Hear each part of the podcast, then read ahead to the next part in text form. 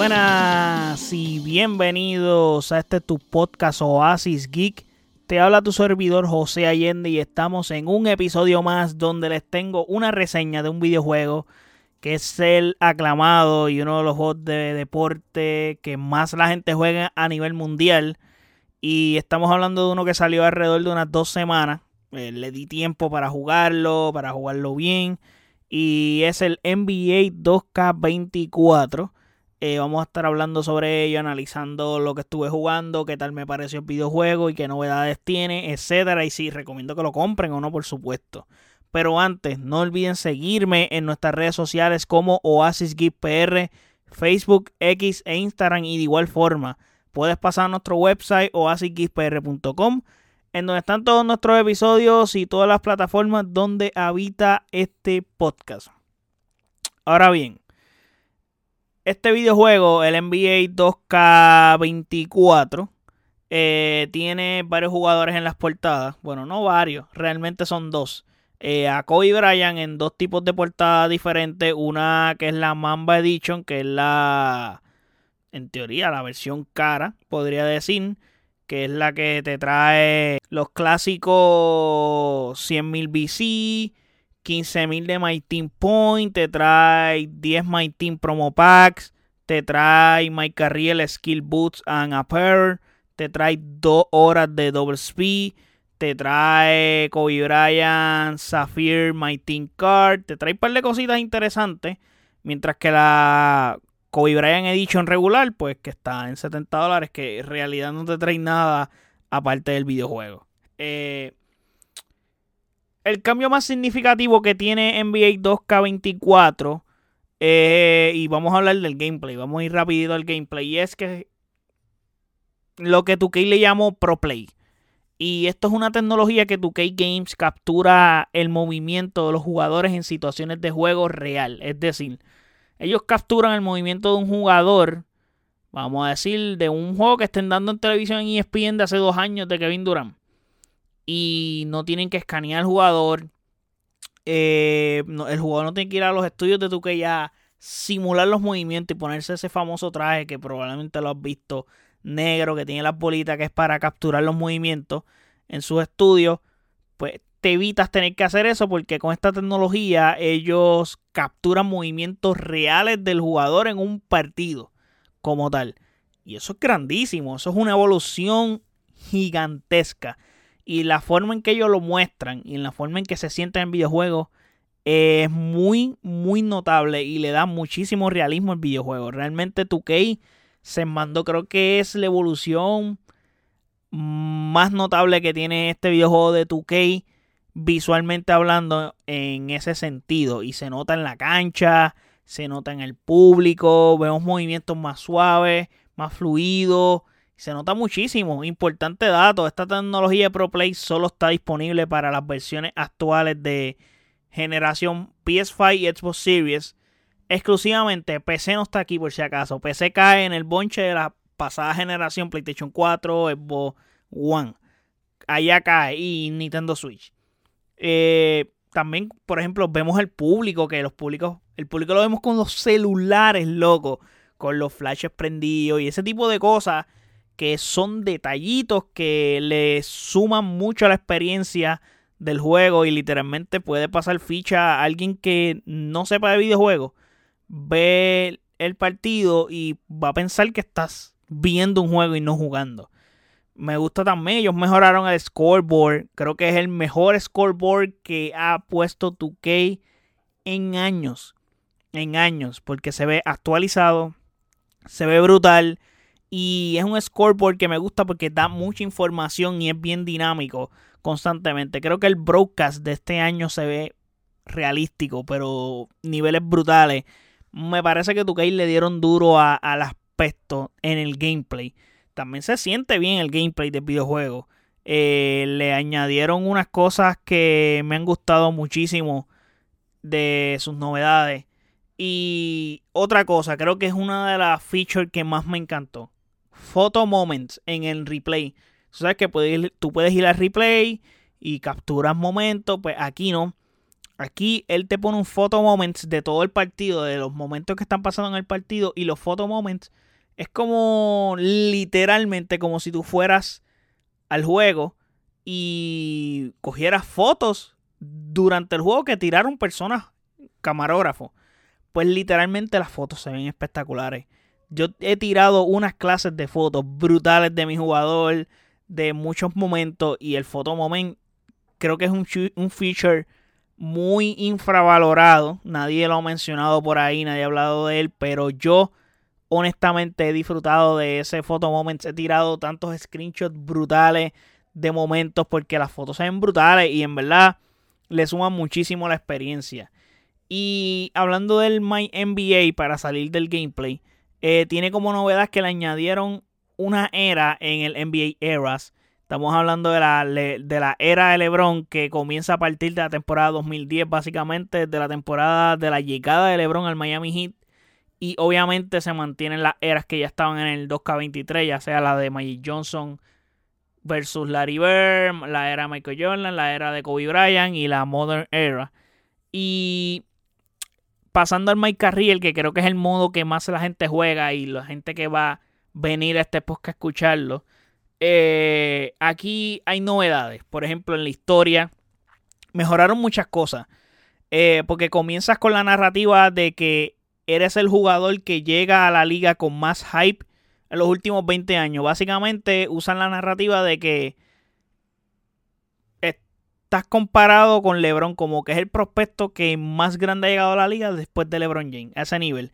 Sumándole, eres un third generation player, o sea, un jugador de tercera generación, ya que tu abuelo jugó en los años 80, tu padre jugó en los 2000 y la narrativa se centra en que tú vas a seguir esos pasos, pero tú eres más grande que eso y también tiene algo muy importante y se llama el camino para ser el GOAT. Eh, esto nunca se había visto antes en 2K y ponen un tier list de los GOATs o de los greatest of all time. Entonces está cool porque tiene unos GOAT points que tú vas logrando unos objetivos mientras vas jugando, ya sea objetivos de partido, objetivos de carrera, que te van sumando para que te vayas posicionando en esa lista del GOAT. Comienza la lista, por ejemplo, con jugadores actuales de la liga como Luka Doncic, Joel Embiid, Jason Tatum, y tienes que sobrepasar lo que son ellos actualmente. Y luego bajar tier de los GOAT. Y en el tier de, por ejemplo, en el tier 5, eh, por lo menos ya yo, ya yo pasé el tier 5 y estoy en el tier 4 en mi jugador. Estoy top 24 de todos los tiempos ahora mismo. Soy el 24 el, en la lista de todos los tiempos, soy el número 24 de todos los jugadores que han jugado en el baloncesto. Así que voy por ahí en camino de Michael Jordan y de LeBron James. Así que en ese tier, por ejemplo, en el tier 5, tú, tú le pasas a, por ejemplo, a David Robinson, John Stockton, Patrick Ewing, Allen Iverson, eh, diversos jugadores, mano. Inclusive posiciones. Le pasé a Pippen y convertí a Pippen en un tier 5. Porque Pippen era el primero de la lista del tier 4. O sea, el, el, último, mejor dicho. Que es el que cuando le pasas a Pippen. O sea, es normal. Si tú subes, alguien baja. So, saqué a Pippen de la lista. El siguiente, no recuerdo cuál es. Creo, ah, el siguiente es Nikola Jokic. So, voy detrás de Nikola Jokic ahora para pasarle. Y está bien interesante eso. Me gusta como que tú es algo que le da dinamismo al juego.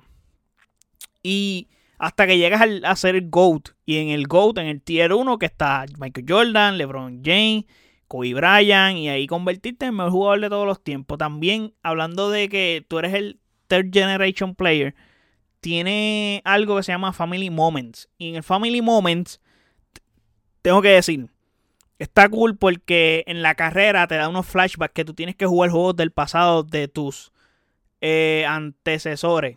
Son cuatro partidos realmente, dos con tu abuelo y dos con tu papá.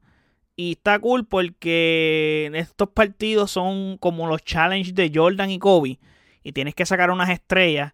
Y estos challenges están nice porque los puedes pasar normal, pero para sacar las tres estrellas tienes que joderte. Por ejemplo, hay un challenge que tú eres eh, las finales de, si no me equivoco, del 84, cuando juegas con los Boston Celtics y que ya, bueno, eres de los Boston Celtics y juegas contra los Lakers y tu objetivo es ganar, tras que tienes que ganar el partido en todos. En este particular tienes que hacer que Magic Johnson no meta más de 10 puntos, bueno, no llegue a los 10 puntos y que haga menos de 5 asistencias. Es difícil con cojones hacer que Magic Johnson haga eso. Defenderlo es un peo, porque Magic Johnson es más grande que tú. Es más alto, o sea, es más alto que tú y se mueve mejor en cancha y tienes que joderte como es y para sacar las tres estrellas. gracias a Dios yo las saqué todas en todos los challenges. Hay uno que tengo que meter yo no sé cuántos puntos contra Kobe Bryant y otro que tengo que defender a LeBron. Hacer que LeBron meta menos de 10 puntos y si no me equivoco menos de 5 asistencias también es contra en las finales del 2011 y tú eres de los Dallas Mavericks y juegas contra LeBron. Ese challenge es con tu papá. Y está bien cool. Está bien cool y yo los pasé, pero tuve que jugarlo varias veces, no los pasé de una. Tuve que jugarlo, jugarlo varias veces, especialmente el de Magic Johnson me costó bastante trabajo. El de LeBron fue el más difícil eh, de todos y es el último. Y hay uno con Michael Jordan, porque tienes que hacer que Michael Jordan meta menos de yo no sé cuántos puntos y tú tienes que meter yo no sé cuántos puntos. son bien difíciles porque pero tienes que ganar el juego también. Si tu equipo no está ganando, esa es otra. Así que ya, ya hice eso, pero está bien interesante ese detalle. Me gusta que en el Mike Carriel hicieron algo muy bueno. Y es que no estás obligado a jugar toda la temporada. Y me gusta por el hecho de que como tú comienzas como el mejor prospecto de todos los tiempos del saque, pues ya tú eliges el equipo que tú quieres estar. So, eliges el equipo, eres, eh, eres juego regular de una. So, por ese, por ese lado está, no, no tienes esa progresión de ir subiendo poco a poco. Porque como tú llegas como un prospecto para hacer impacto inmediato, So, básicamente no estás como que para comer mierda. Pero hay algo bien interesante y es que eh, tú juegas los partidos claves de la temporada. Por ejemplo, yo me creé un Smart Forward y me tocan jugar macheos. Por ejemplo, Scotty Barnes con los Raptors, pues, ese partido lo tengo que jugar porque él es, él es un macheo de rival. Eh, Boston Celtics contra Jason Tatum, Miami Heat contra Jimmy Butler. Los Ángeles Clippers contra Kawhi Leonard. Fíjate, curiosamente, jugar contra los Lakers no fue un juego clave, pero yo lo jugué porque quería jugar contra los Lakers. Porque yo elegí a los Atlanta Hawks. Dije, me gusta ese equipo, este, me gusta el uniforme, vamos a elegir un equipo distinto. No voy a elegir los Lakers porque pues ahí está LeBron y estoy en la misma posición de LeBron, pues no voy a desplazarlo de la posición o voy a pasar trabajo ahí. So, por ese lado está bien cool porque no tengo que jugar todos los partidos. Si quiero jugarlos, puedo jugar. Pero yo puedo brincar y eso sí, el juego te obliga a jugar los partidos clave. No los puedes simular, tienes que jugarlos. Pero está bien, porque durante la temporada cuántos juegos juegas de en vez de jugar los 82 juegas de 15, 20, 25 juegos.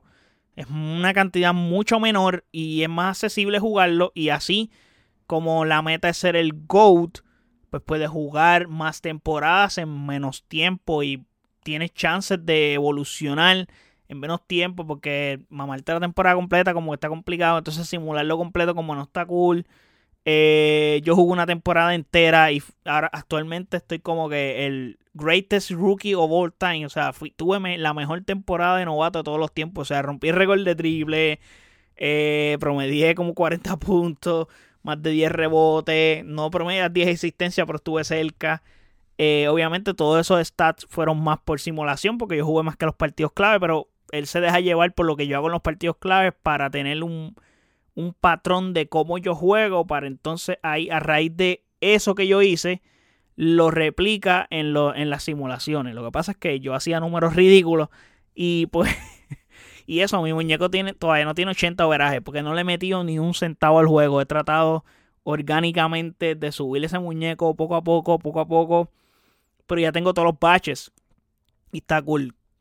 Eh, hablando de los baches, es bien diferente ahora porque cuando creas tu jugador o haces tu build, eh, ahí es que vas sabiendo qué baches son los que puedes tener.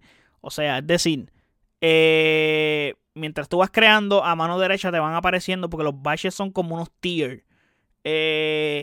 y te va diciendo, ok, vas a tener este batch y este batch llega hasta tal. O sea, por ejemplo, no es como que tienes que comprar los. Eh, tú coges y depende de las características que tenga tu jugador. Por ejemplo, catch and shoot. eh, pues Catch and Shoot vas a tenerlo hasta plata. Ok, y eso es referente a, según los atributos que tú tengas. Y está cool por el hecho de que si tú, por ejemplo, para sacar Catch and Shoot en plata, vamos a suponer, tienes que tenerlo el tiro de 3 en 75. No sé el número exacto, esto es un, un número random para darles el ejemplo. Tienes que tenerlo en 75 para sacar el and Shoot en plata. Pues, ¿qué pasa? y no es para no es sacarlo, o sea, es para que se habilite para que puedas subirlo a plata. Porque, por ejemplo, si tú tienes menos de 75 veras, vamos a dar un ejemplo, 74. Y de ese 74 que tienes de overaje, eh, vamos a suponer, ya tú subiste el bronce completo, no vas a escalar al plata, aunque tú lo sacas, no lo vas a escalar hasta que tu muñeco en los atributos suba a 75. Cuando suba a 75, que es cuando te desbloqueas el plata, entonces puedes ir subiendo el plata. Y así sucesivamente hay unos que llegan a, a Hall of Fame, unos que llegan a oro, pero es importante que, sepan eso porque hay atributos que tan pronto tú lo subes del saque, cuando tú subes el atributo al nivel donde tú sacas ese batch, ya lo tienes en bronce. Pero cuando, empiezas en bronce, pero tienes que subirlo. Y para subirlo también tienes que ir a la par subiendo los atributos. Si no subes los atributos a la par como vas subiendo los batches, pues te vas a quedar estancado. Por ejemplo, actualmente yo estaba estancado en el catch and shoot. Porque para el catch and shoot yo necesitaba que mi muñeco tuviera 93 de mid-range. Y ya yo tenía todos los tiros subidos menos el mid-range. Porque el mid-range está carísimo. ¿Qué pasa ahí? Tenía que subir a 93. Es el máximo que tiene mi muñeco de mid-range. ¿Qué pasa? Hasta que no subiera de mid-range, yo no subo del oro al Hall of Fame. Y pues estaba, estaba estancado ah, en el, en el oro, pero también yo estoy subiendo los otros atributos porque imagínate necesito subirlo. Pero así es que más o menos funcionan los baches. Y está interesante porque no. Literalmente los baches los sacas con tiempo de juego. Siempre ha sido así realmente, pero acá es como que tienes que gastar. No tienes que buscar, ok, qué bash pongo primero, qué bash pongo después. Como que el mismo juego se encarga de que, ok, los baches los vas sacando, depende de los atributos. Si tú tienes tantos atributos, pues tú vas a sacar primero este bash. Y así sucesivamente. Y está cool. Y mientras que hablando del My Park, eh, que ahora está inspirado más en una, en ciudad como Miami, hay playa, todo eso, el MyPark es más chiquito. Eh, me gusta porque los quests están mejor manejados, no te obliga a tener que salir del... Tú puedes solamente jugar y ya está. Y solamente jugar My todo el tiempo y hacer los quests de My y ya. No tienes que joderte tanto en ir a... Tienes que ir a la casa de tal y coger y ir para allá. Lo tienes que hacer, pero no te obligan que es muy distinto. En el 2 anterior era como que si tú no vas a tal sitio, no puedes jugar el siguiente partido. Para mí eso era devastador porque te, tenías que perder tiempo. Y no era bueno, o sea, porque perdías mucho tiempo, ya no tienes el skate que tenías ahora, ahora tienes como una una board ahí bien extraña, no sé cómo se llama, y vas más rápido también. So, eso está chévere. Plus, ahora es crossplay. No, es, no he jugado en rec todavía porque estoy subiendo mi muñeco, no quiero bacalear. Pero vamos a ver luego cómo me va en rec.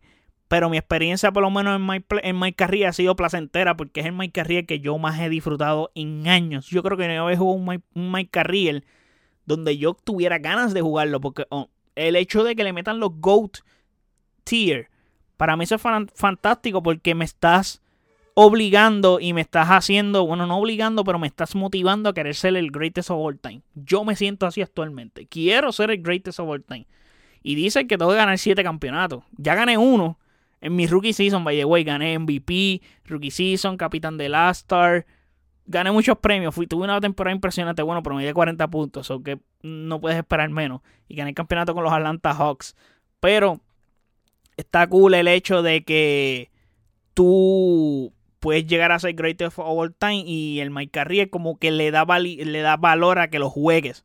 Cosa que no estaba pasando, como que se hacía aburrido, se hacía con una pesadez, como que hay tener que jugarlo, entonces tienes que jugar con los equipos mierda, como que jugar en los, en los, básicamente en los partidos clave, pues le da mayor injerencia el hecho de que, ok, pues voy a jugar un juego, juego, un juego bueno, no voy a jugar juegos mierda. Y eso para mí está bien. Y para terminar, hay que hablar de probablemente el modo de novedad como tal aquí. Y para mí debe ser el primer modo que jueguen todos los que jueguen en NBA 2K. Y antes de jugar cualquier cosa, primero jueguen esto. Porque hay incentivos para, por ejemplo, My Team y My Carriel. Y te dan cositas. Te dan cositas. Así que les recomiendo que jueguen este modo y lo pasen. Después que lo pasen, entonces brincan a hacer cualquier otra cosa. Aparte, vas a disfrutar bastante. Pero tengo unas cositas. Mamba Moments es reducido a lo que viene siendo los Jordan Challenge. Yo lo dije el año pasado cuando salió NBA 2K23, la reseña está en el podcast, que ya que añadiendo, ya añadieron Jordan Challenge, que añadieron, eran como 16 el año pasado, eh, este año son 7. Y tengo que decir que está cool que hayan añadido los de Kobe. Eh, me gusta, espero que sigan haciéndolo año tras año añadiendo este tipo de cosas con otros jugadores porque es bueno para la historia de la NBA, enriquece la misma NBA y le da, le da cositas al, juego para que conozcas. Y Kobe tiene un, un gigante. Y aparte, o sea, era el año 24, era más que obvio que Kobe iba a hacer la portada, era más que obvio que iban a hacer algo así. Y si no hacían los Mamba Moments me iba a enojar mucho. Eh, pero eh, hay, cositas, hay cositas. Por ejemplo, cuando tú estás jugando los Mamba Moments, en la si tú le das pausa, hay una parte que dice Kobe Lock. Si tú enciendes el Kobe Lock, eh, solamente juegas con Kobe Bryant. Eso para mí está cool, porque si necesitas hacer challenge con Kobe, no tienes que estar cambiando de, jugador. Te enfocas en usar a Kobe Bryant. Es como si estuvieras jugando My Player con Kobe Bryant. Para mí está brutal eso. Pero lo puedes apagar y puedes jugar y controlas a todo el equipo. Eso está cool. Eh, me gustó lo de la música de NBC. Eso no lo tenía el de Michael Jordan. Eh, le metieron la música en BC. Eh, me parece que sí tiene. Le metieron cariño.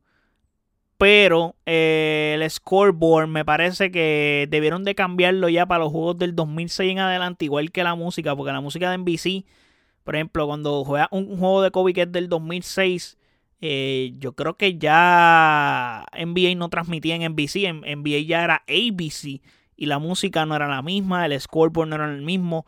Y coño, el único challenge que tiene distinto es el último eh, challenge que, bueno, el Mamba Moment que debieron, yo, ok, yo pienso que no debieron ser 7, debieron de ser 8. Una, por el hecho del número. Usar 7 como que, eh, no, Kobe sabe el 8. Pon 8 challenge. Si Kobe tiene un montón de momentos y un montón de partidos brutales, ¿por qué pone 7? No entendí la decisión de poner 7 y no poner 8. Eh, por ejemplo, mano, hay challenge que no entiendo por qué no están. O por ejemplo, pusieron challenge que yo diría, coño, eh, este challenge como que está ni bien, pero había otro challenge mejor. Por ejemplo, tú podías haber puesto el challenge de los 61 puntos en Madison Square Garden de Kobe, creo que fue en el 2009 los 81 puntos, que eso es un challenge que tiene que ir obligado. Y tú no pusiste ese challenge donde Kobe le mete 81 puntos en el 2006 a los Toronto Raptors. No, caramba, tú tienes que poner ese challenge. O sea, tú tienes que poner ese challenge. O sea, tú podías haber puesto el final game de Kobe, por ejemplo, el farewell de Kobe que metió 60 puntos. Eso hubiese sido un excelente challenge para terminar los challenges de Kobe. Porque tienes que meter 60 puntos con un Kobe, qué sé yo, pones un Kobe con 80 overall, bien lento, porque te tienes que joder con Kobe. Metiendo 60 puntos como que es un challenge real porque no es el Kobe GOAT, es un Kobe eh, medio pocillo. Por ejemplo, el primer challenge es King of Sacramento y es el juego 4 de West Conference Final donde Kobe mete 48 puntos y coge 16 rebotes. Y ¿Cómo se dice esto? Tienes que meter como los famosos este 48 puntos, pero tienes que coger 10 rebotes. Ok, ese challenge no me molesta. Es cuando los Lakers hacen el sweep a Sacramento para llegar a las finales. Y esa es la temporada que los Lakers terminaron 16-1, algo así, 15-1 en playoff. Que su único juego, su única derrota fue contra los 76ers, juego 1 en, las finales de la NBA. Pero ok, no me molesta para romper el hielo. Yo hubiera puesto un challenge de Kobe más antes. Yo, hubiera puesto el hasta el game del 98. Kobe en el Madison Square Garden contra Michael Jordan. Maybe ese, ese, ese challenge era el indicado. Eh, Hay otro que se llama Hell Trees, que es cuando Kobe mete los 12 triples con 50% de triple y ganaron por 20 puntos. Me parece que ese challenge está bien, porque Kobe tenía ese récord y no todo el mundo ha metido 12 triples. Bueno, hoy en día hay, hay unos cuantos que han metido par de triples. Pero en su momento meter 12 triples como que era grande. Está bien.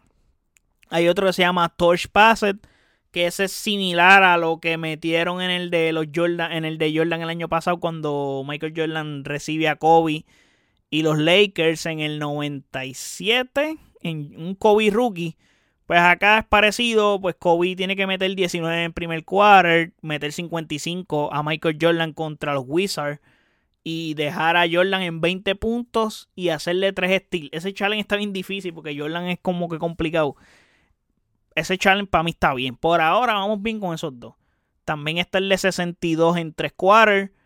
Ese para mí tenía que ir de calle porque esos son unos números brutales. Cuando Kobe le metió 62 puntos en 3 quarters a los Dallas Mavericks. Y no tan solo eso, tienes que meter 10 tiros libres en 3 quarters. Eso está un poco difícil porque si no atacas la pintura no te van a dar fouls. Y tú necesitas meter tiros de afuera para llegar lo más rápido posible. Subirle los minutos para poder hacer el challenge un poco más fácil. Pero yo lo jugué a 5 minutos, so me tuve que joder con cojones para hacerlo. Hay otro que se llama Scory Machine. Cuando Kobe cogió una racha de 4 juegos de 50 puntos corridos. Y en este challenge tienes que meter 65 puntos con 50% de field goal. Y dejar a Brandon Roy por debajo de los 15 puntos y hacerle 3 steals. Ese challenge está bien difícil porque dejar a Brandon Roy y creo que el, lo que te más lo que más te reta es lo que tienes que hacer defensivamente hablando, porque meter la bola con Kobe no es difícil. El problema es hacer que Brandon Roy no meta 15 y hacerle los tres steals. El challenge está difícil, pero repito, es un challenge que yo hubiera metido el de los 81 puntos, pero puedo entender por qué metiste este por el hecho de la dificultad de lo que tienes que hacer con Brandon Roy, pero de todas maneras como que es más icónico lo que Kobe hizo con los Toronto Raptors que meter este challenge. Y si en todo caso querías meter más challenge, pues los podías hacer, pero ¿por qué meter 7? No, no entiendo lo de los 7. Eh, maybe podías meter 10 challenge, porque Kobe hizo el 10 en USA. Y podías meter un challenge, qué sé yo, de Kobe con en el 2008, la final de la, de la Olimpiada contra España. Eso hubiese sido un challenge brutal, aunque está un poco difícil coger todos los derechos de los jugadores españoles, los derechos de Olimpiada. Eh, era tricky meter ese challenge, pero me parecía interesante también que hubieras podido meter ese challenge. Y el último challenge es A New Era. Que creo que terminar los challenges con este no me pareció correcto. Sí, terminas Kobe ganando un campeonato, pero. No sé, dude. Como que. El Farewell Game me, hubiera gustado más que fuera el último challenge, porque iba a ser bien difícil hacerlo si ponías a Kobe con fatiga, que se cansara rápido o algo así, para que pasaras trabajo metiendo la bola, porque en ese juego Kobe mete 60, pero Kobe tiró un montón de tiros. Y para hacerlo retante, mira, que tengas 50% de field goal. Overall. Aunque no fuera verdad que Kobe tuvo 50% de field goal, pero me, hazlo difícil. Y eso me hubiera gustado, ese challenge. Pero este, como que no es un challenge ni difícil. Aunque lo difícil es hacer, bueno, sí, es difícil porque tienes que meter 39 puntos, hacer 3 asistencias, 50% de field goal, ganar el juego, coger 10 rebotes y dejar a Ray Allen por debajo de los 15 puntos. Creo que el reto de dejar en menos de tantos puntos a un rival es lo más difícil de todos los challenges y los rebotes. Yo creo que los rebotes son hasta más difíciles. Porque el de Sacramento hay que coger 10 rebotes, pero Shaquille O'Neal te los coge todos. Yo tuve que sentar a Shaquille O'Neal para poder coger rebotes. Porque, y era una mierda porque lo volví y lo metían a cancha. Y si no, dude, me cogía todos los rebotes. Tenía que poner a Kobe de centro a poder coger los rebotes. Era bien complicado. Igual que en el de Michael Jordan, que era exactamente lo mismo. Porque, bueno, en el de Michael Jordan no tengo que coger los rebotes. Pero hay otro.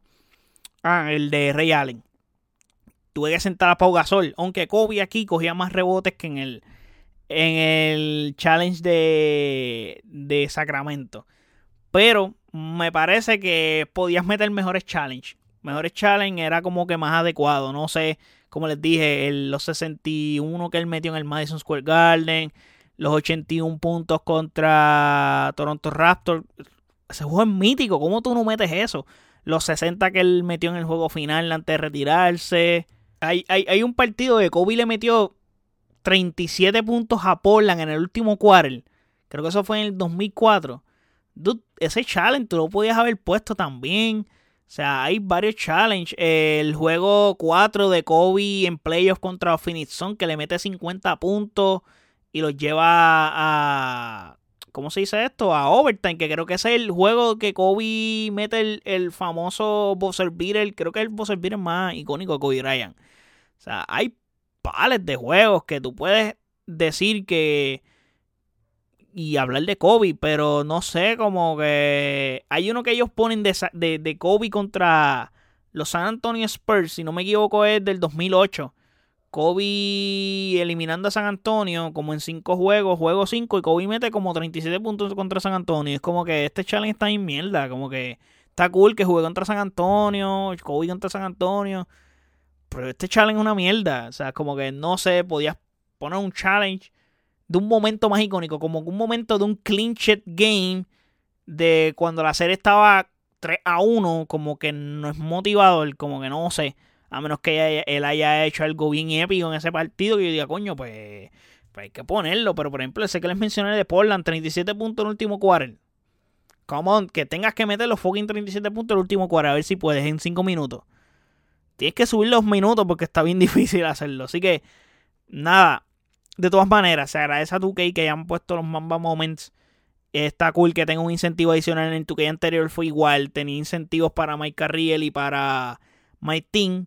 Eh, me parece correcto que hagan eso. Espero que lo sigan haciendo con otros jugadores eh, icónicos, que sé yo, Tim Duncan, whatever, Allen Iverson, no sé, Dwayne Wade, Shaquille O'Neal, eh, el que tú quieras. O sea, puedes hacerlo con cualquiera de los ya retirados que sean gente grande, este, y me parece cool que hayan hecho Magic Johnson, Larry Bird.